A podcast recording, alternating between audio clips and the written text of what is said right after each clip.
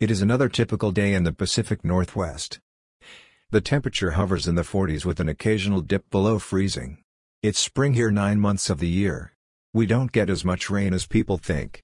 Our annual precipitation is about the same as in New York City. The difference is that ours comes in smaller, more frequent doses. When we first moved here, the nine months of cloudy weather bothered me. I have come to like it. For one thing, the sun bothers my eyes. For another, our weather gets much colder in winter or hotter in late spring. We have three months of summer sun each year, when the clouds dissipate. We are very far north, farther than northern Maine. The only reason we have such mild winters is that the Pacific Ocean and our insulating cloud cover keep us warm. We haven't been active. Monday night, there was no sexual activity. I figured that Mrs. Lyon was concerned about her Tuesday meeting in Seattle.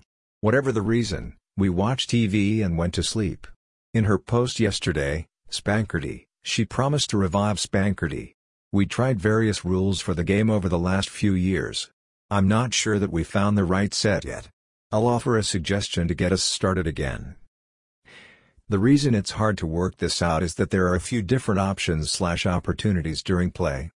Answer a question correctly. Answer incorrectly. Don't answer at all. Daily Double Bet. Final Jeopardy. Those are the possibilities during the game. Mrs. Lyon likes to deliver all of the swats after the show is over. To help her keep track of swats during the game, she has a counter that can add and subtract. Initially, I only got swats for missing questions. I could avoid being spanked by staying silent. We tried various ways to fix that. None were great. Here's my newest suggestion.